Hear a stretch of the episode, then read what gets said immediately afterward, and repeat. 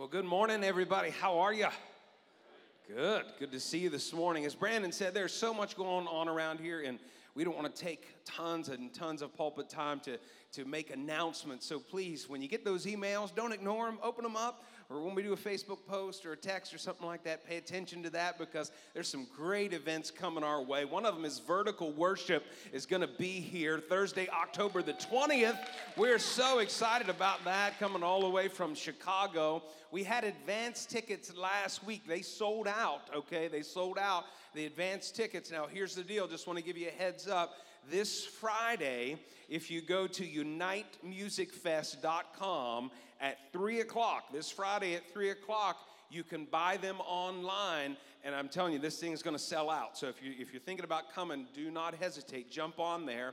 And also through the generosity of a lot of folks all student tickets are free, okay? They're free for students, but you do need to get the ticket. So jump on there again, same time, Friday at 3 o'clock, and claim those student tickets if you've got a student who wants to come and be with us that night. So it's to be a fantastic time. Then, one other thing um, Financial Peace University is something we have not done in a few years. Uh, but it is a powerful program rooted in God's Word to help you get control of your finances. How many would like to be out of debt, debt free? Wouldn't that change your life and be nice? No, just four of us, right? The other one's like, no, Pastor, I love it. I love paying interest on a burrito I bought in college in 1986. That was a good burrito. Well, all right, just stay stay broke then. But uh, anyway, Dave Ramsey and his team there put together uh, just a fantastic curriculum. It's nine weeks. Uh, church is going to pay for it. If you want to go through, it's going to be free of charge for you, but we need to gauge some interest. And so that'll be in the fall. It'll be a weeknight here at the church. I think weeknight is what it's looking like, but uh, we'll get some more details. But we just want to know who's interested in coming to that. Uh, so sign up today out at the welcome counter if you've got some interest, and then we can get in touch with you and give you more details. Anybody here for the very first or second time here this morning? Go ahead, raise your hand. Would you welcome our guests? So good to have you here. Thank you for being here. Uh, my name's Dave. I get to be the pastor here. God has blessed me uh, to, to be a part of this church, and, and we're about ready to celebrate 15 years. It's hard to believe, uh, but uh, next month will be 15 years that we've been together as a church. And we believe that we exist really for four purposes to experience God, uh, to find family, make connections, find relationships, to discover our purpose. We believe God has given every person on this planet a purpose, and we want to help you discover that. And then finally, to transform lives. We believe when we're transformed by the grace and mercy of God, then, then He empowers us to help others find their transformation as well. So we're here to experience God, find family, discover purpose, and transform lives. And one of the most important ways that we accomplish those things is by the study and application of the Bible. We believe it to be the Word of God. So every week we take about half of our service time to uh, open up our Bibles and look in there and see what God would say to us. And we believe that no matter what you are dealing with today, God's Word has the power to speak to each one of us individually. Can you say amen this morning? So we're in this series called I believe. And in this series, we are using a teaching tool that the Christian church has been using for about 1700 years. And this tool is called the Apostles' Creed. The Apostles' Creed. Some of you grew up with the Apostles' Creed. You went to a church or denomination that recited this creed, uh, you know, every every week. Uh, some people have told me, hey, I, I, recited that creed three times a day, you know, and so you're very familiar with it. Others are like, what in the world are you talking about? I've never heard of this thing. Well, think of it this way. If you were to sit down and read the entire Bible, all 66 books from Genesis to Revelation, and, and you said, I, I want to write a short summary of what I just read, you might come up with something that sounds a whole lot like the Apostles' Creed. It is a snapshot of some of the most important truths of Christianity. So let's attempt to do something today. We're going to put it on the screen, all right? Let's attempt to read it out loud together. Now, if we can pull this off, it will be an act of God. Okay, so it's, I, I know, I know, it's, it's going to be tough to get this guy over here to be in time with this guy over here who happens to be sleeping. Just, just hit him, wake him up. Okay, all right, bro, we're getting ready to read. All right, you ready? Ready? We're going to try this thing together. Are you all ready? Say, I'm ready. All right, here we go. We're going to read it together. I believe in God, the Father Almighty, maker of heaven and earth, and in Jesus Christ, his only Son, our Lord who was conceived by the Holy Spirit, born of the Virgin Mary, suffered under Pontius Pilate, was crucified, dead, and buried. The third day he rose from the dead. He ascended to heaven and sitteth at the right hand of God the Father Almighty. From thence he shall come to judge the quick and the dead. I believe in the Holy Spirit, the Holy Catholic Church, the communion of saints, the forgiveness of sins, the resurrection of the body, and the life everlasting. Amen. We made it! We made it! Hey, we've got postcards with the Apostles' Creed on it for you. If you want to take one home and memorize it, I really encourage you to do that. If you've got kids or grandkids, I encourage you to help them memorize it. Do it as a family because what it is, it's an anchor, okay? We're living in a world that God's word, God's truths are questioned all the time.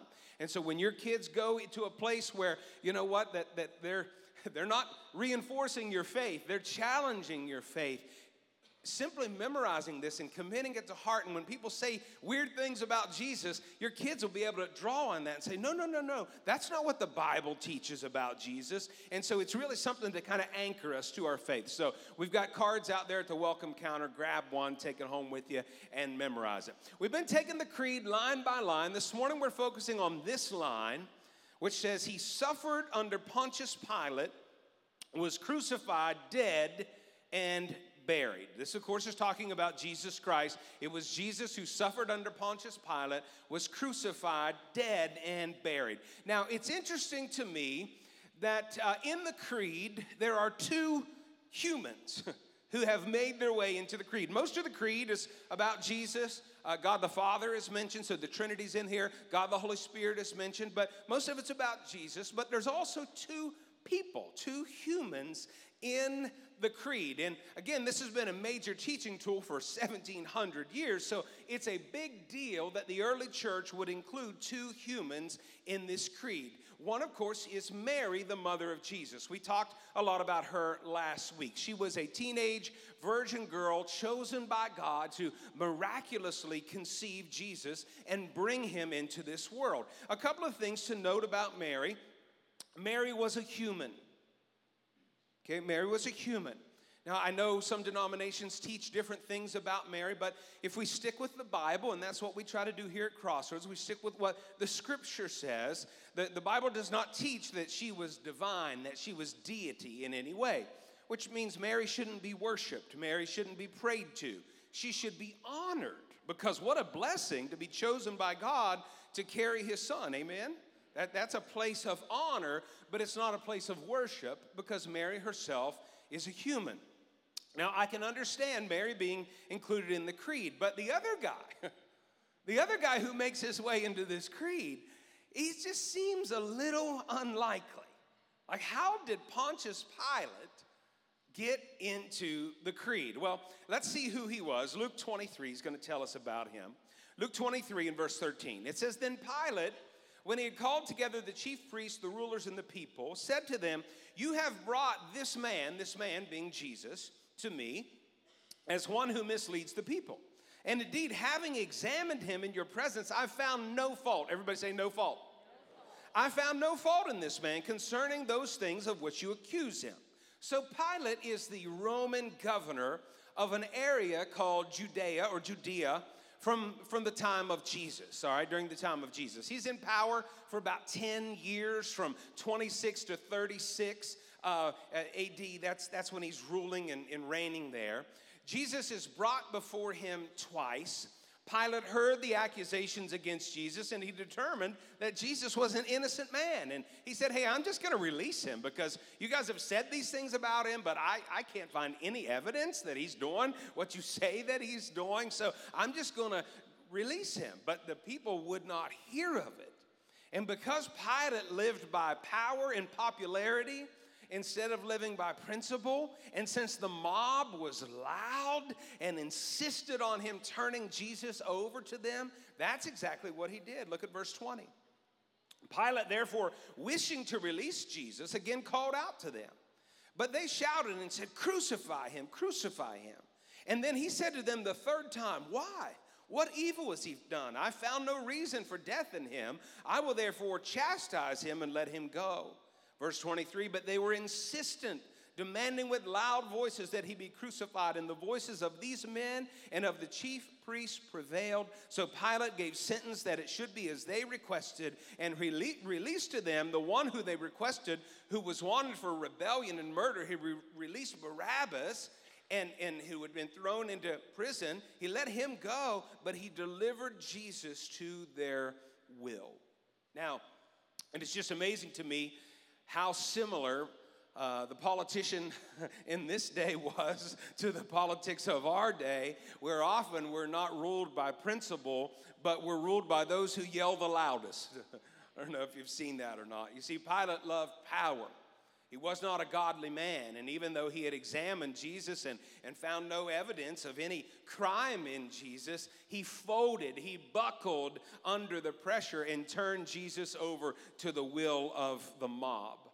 Now let's talk about why is it important? Why did the early church 1700 years ago or so decide that this guy needed to be in the creed? Well, number one, I, I take away from that uh, what I would call uh, historicity. we need to know, and our kids need to know, and our grandkids need to know that our faith is historic. You see, the God of the Bible is eternal, right? He's always, always been. God of the Bible is eternal. But the events in the Bible actually fit into a historical calendar. Our faith is not just floating out there somewhere by itself in history. No, it has dates and times and historical evidence uh, that, that can back it up of its existence. And as a young believer, I didn't know this. Which sometimes then when I would hear Bible stories, you know what it kind of felt like to me? It kind of felt like a fairy tale a little bit.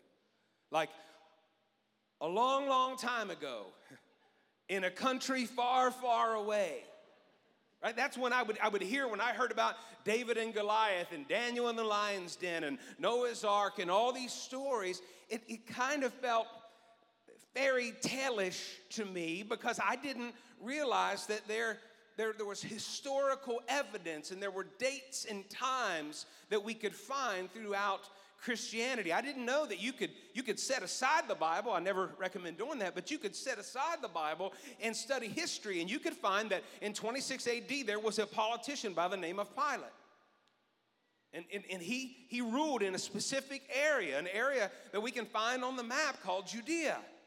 In under Pilate's rule, there was a man, a man named Jesus. And, and even if you didn't recognize him as Messiah, we've got enough history of his existence and his life and his death that there was a man named Jesus who was from a place that you can visit today called Nazareth. And, and they crucified that man, and then it gave birth to a movement that took over the world called Christianity. I didn't know that.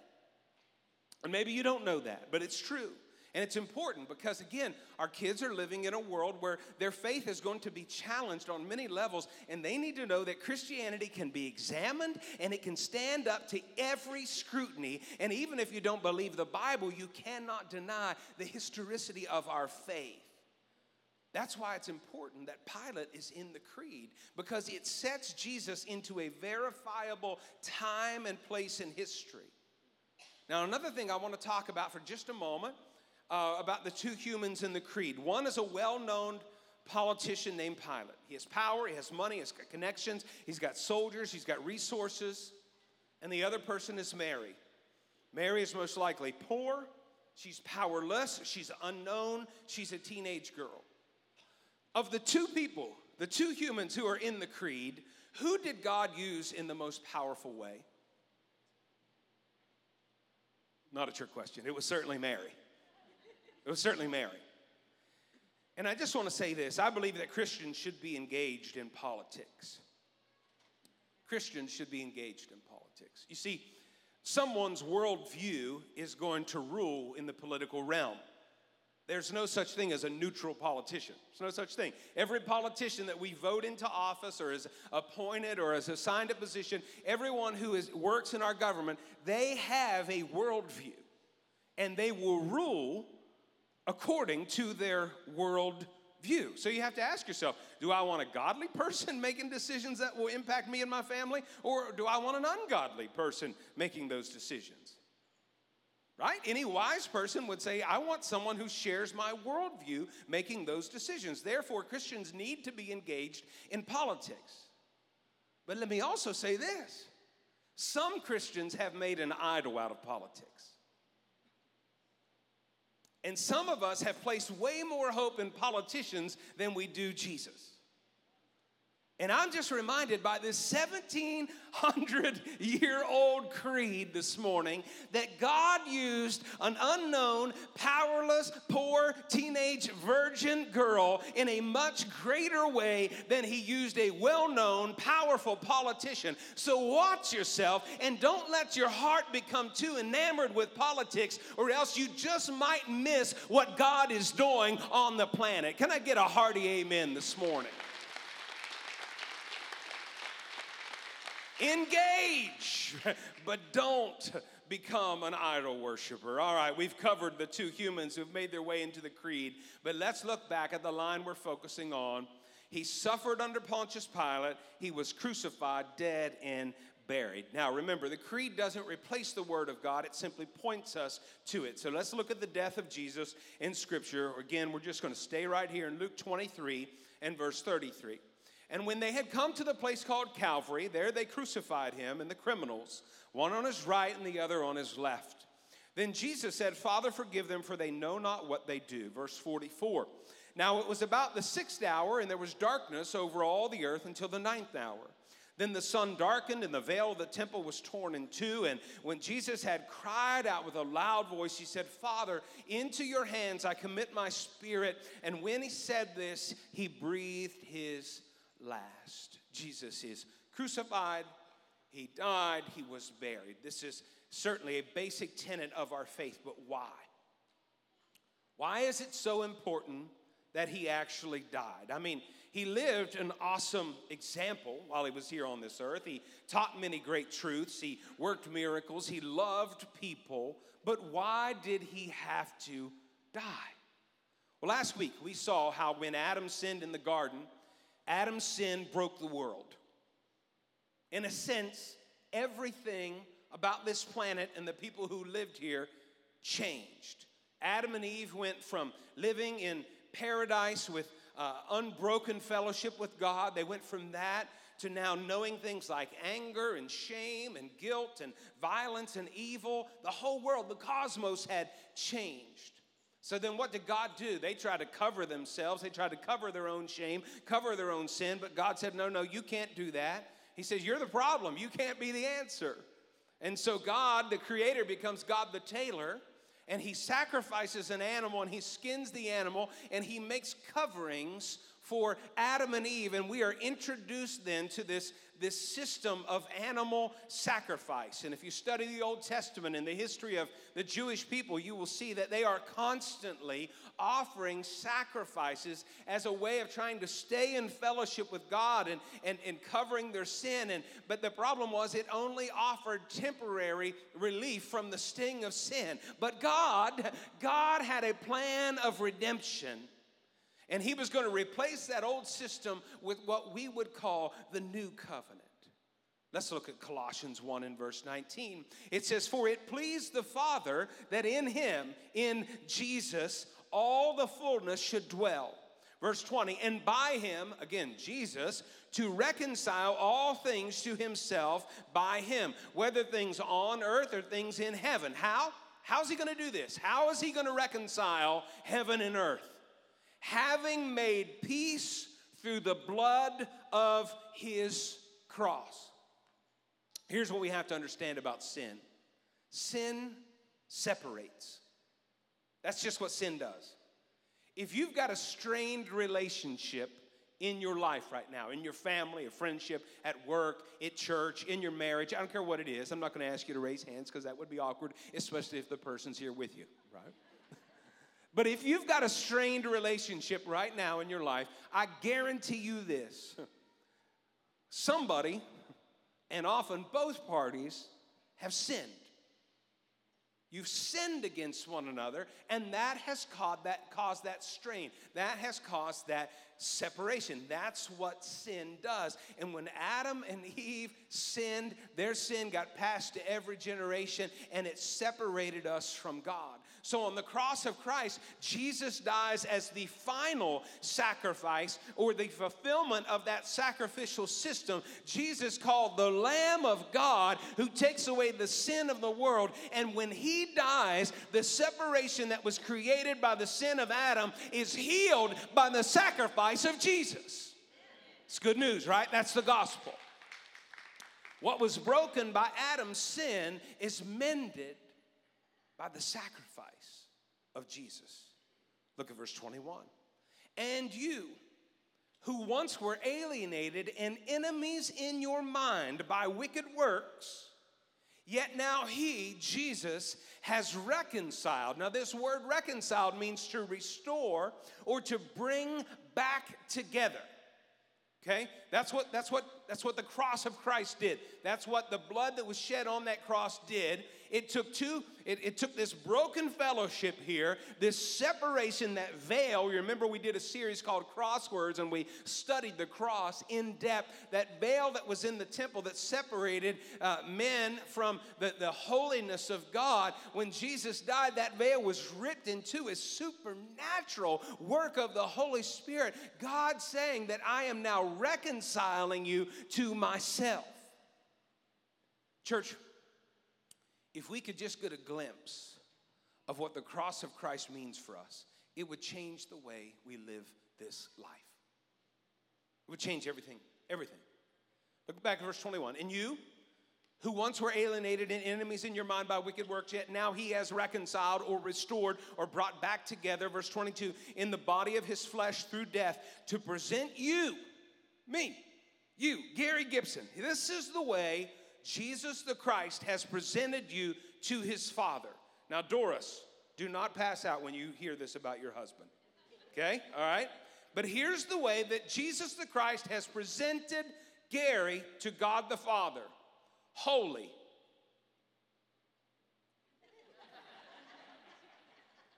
blameless. Every time she says it's your fault, I'm blameless.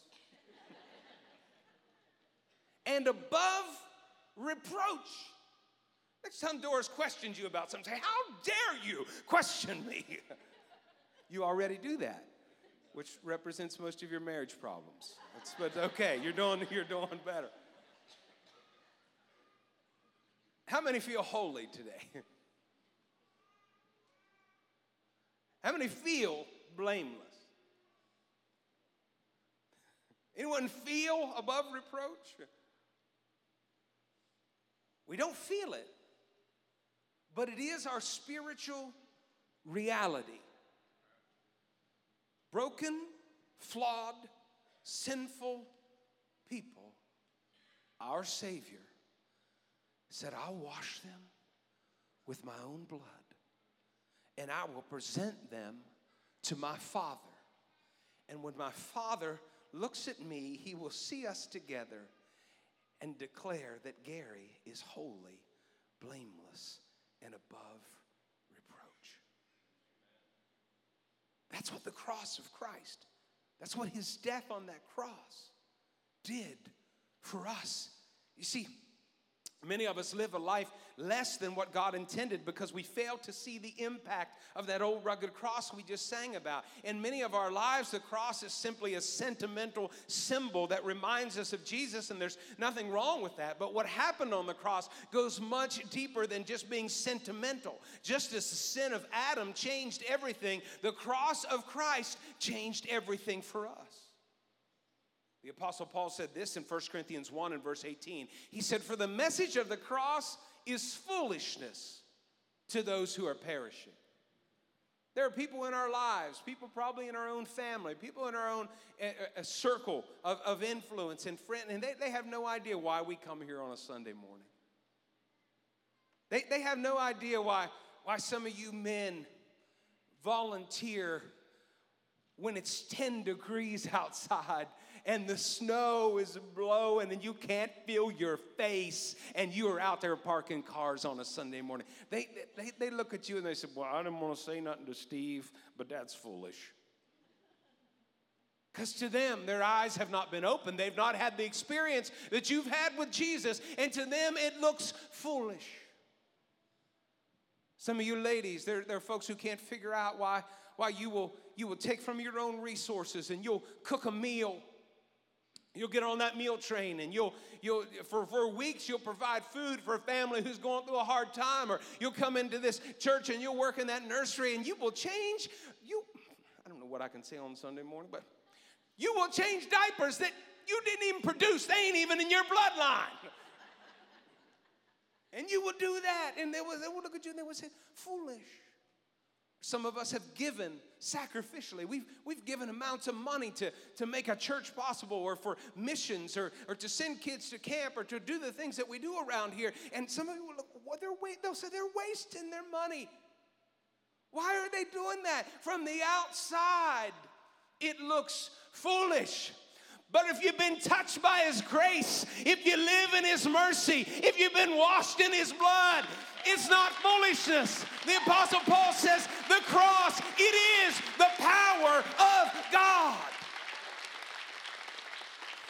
When we understand what happened on that cross, it will have a deep impact in our lives. You know, the cross settles the question of value. One of the things plaguing our culture right now is, is this question of value. Who's valuable in our world today? Who matters? Who counts? Who has worth? We are people desperately trying to answer this question about value. This is, this is why we're living in a generation that is offended by everything. Because we don't know our own worth, and so if you disagree with someone, it crushes them. If you don't affirm someone, it hurts them deeply. If you criticize someone, it destroys them. I'm not making fun. These are just these are just things that we see in our culture right now. What is at the root of a culture being overly sensitive and being so fragile? It's a matter of worth. We're fragile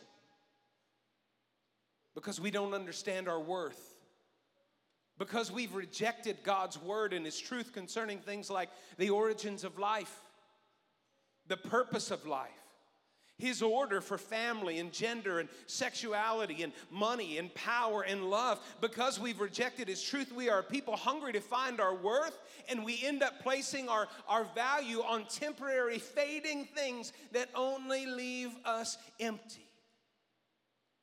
Some of us have walked through rejection. We've we went through a relationship where we were rejected. Some of us were rejected by friends, maybe even because of our faith.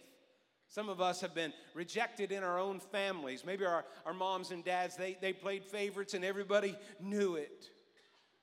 We walk through rejection and it causes us to question our value. Sometimes we're not invited to things. Sometimes we're not included to something and we question our values. Sometimes we're overlooked for promotion at work and we say, hey, what's, what's, what's wrong with me? Some of us have been through a divorce or we felt the sting of an affair. We've been the victim of an affair and our spouse shows someone else over us and we say, what's wrong with me?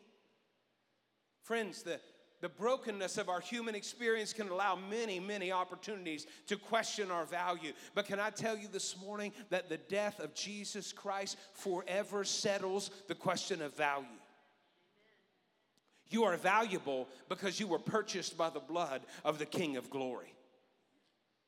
Listen to me, sunshine. It ain't your looks that make you valuable.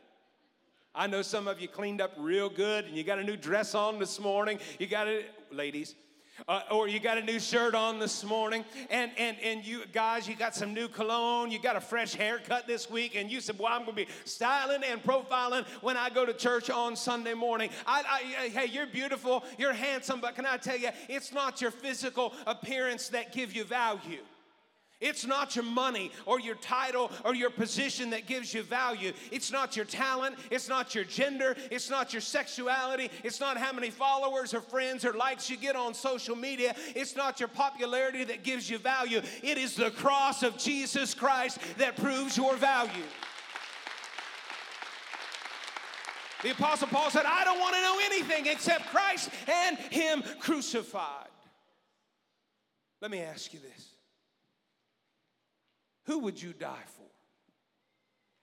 You're saying, Pastor, how, how does the cross show us value? Well, I'm going to ask you, who would you die for? Started thinking about that this week. I made a list. Who would I give my life for? My wife. She was a little lady that was standing here in the blue or purple dress. I don't know what color it is. Because if I say it's blue, she'll say it's purple. We argue about everything, but I would die for her. Come on.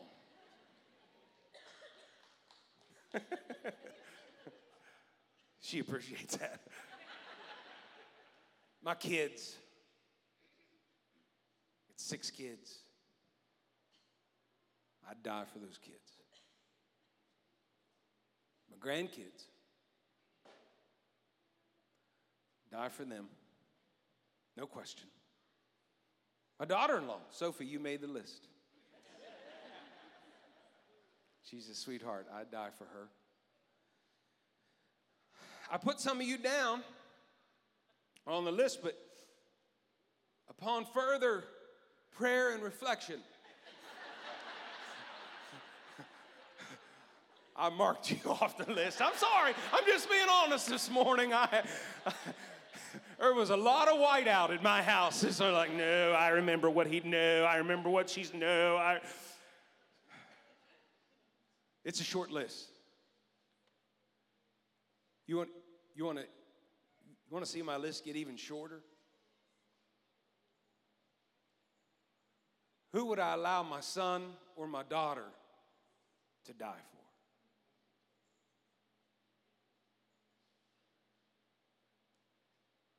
That list gets short in a hurry. Listen, when I say the cross gives us value, I'm not preaching a man centered gospel. I'm not saying that we are so awesome that God couldn't live without us. God's okay, right?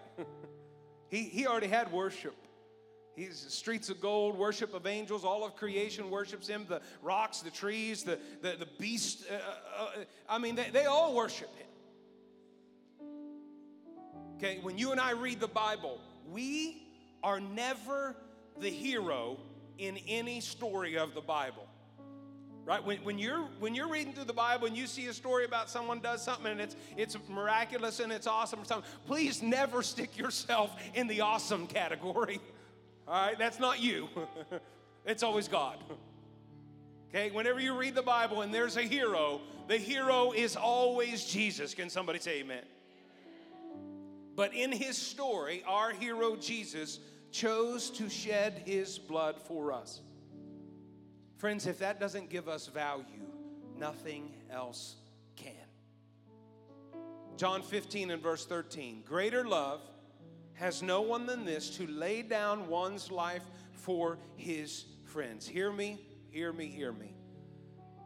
If you're here today and you're hurting, you're lonely, you've been rejected, been mocked, you've been ridiculed, You've been betrayed. I don't know what your story is. We all live this broken human experience. No one has ever or will ever love you as much as the Lord Jesus Christ, and He demonstrated that love for you by dying on a cross. You have value because you are loved by God. What is, the, what is the cross? What is the death of our Savior? That's our line in the creed today. Suffered under Pontius Pilate, he was crucified, dead, and buried. What, what does it show us? It shows us a lot of things. It shows us the heinous nature of our sin. And the fact that God is so holy, somebody had to bridge that gap, somebody had to reconcile us. And Jesus was the only one worthy to do that. But it also shows us the love of our God. For God so loved the world that He sent, He did something, His only begotten Son. And that love then ascribes to us.